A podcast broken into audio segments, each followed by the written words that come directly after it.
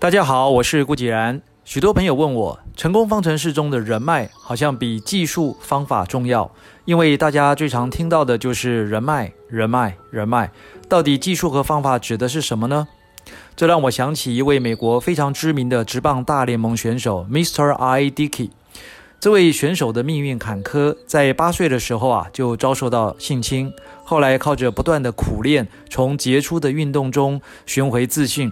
没想到，却在准备签下人生第一份职棒合约前，被诊断出右肘没有尺侧副韧带，一瞬间就从明日之星变成瑕疵品，开始在大联盟中载浮载沉的十多年的命运，更一度被认为是毫无前途的四 A 投手，但他始终没有放弃，没有让自己的人生啊从球场中被判出局。仍然不断地练习各种投球的球路，创造出了非常著名的个人风格蝴蝶球。终于在二零一二年，以三十七岁的高龄，用变幻莫测的蝴蝶球夺得投手的最高荣誉赛扬奖。他在自传中说：“或许你会击中我的球，打得我七荤八素，甚至把球挥到场外，但我总会重新站起来，不断向你进攻。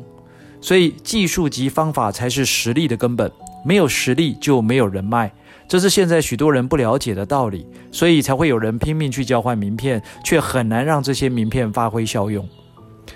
某天晚上，女儿问我为什么要飞到这么远的地方去工作啊？我笑笑地对女儿说：“距离我们近的，距离别人也很近。”是的，各位朋友。如果只想做一些大家都看得到的事，那肯定不会有太好的利润吧。所以，为什么成功的道路一点也不拥挤？因为大部分的人都挤在短期竞利之中。其实啊，我们很多人不是没有实力，也不是没有资源，更不是没有时间，而是找不到方向。这是许多人一直无法成功的关键原因之一。没有方向，就无法有效运用手中的资源，时间也很难拿捏。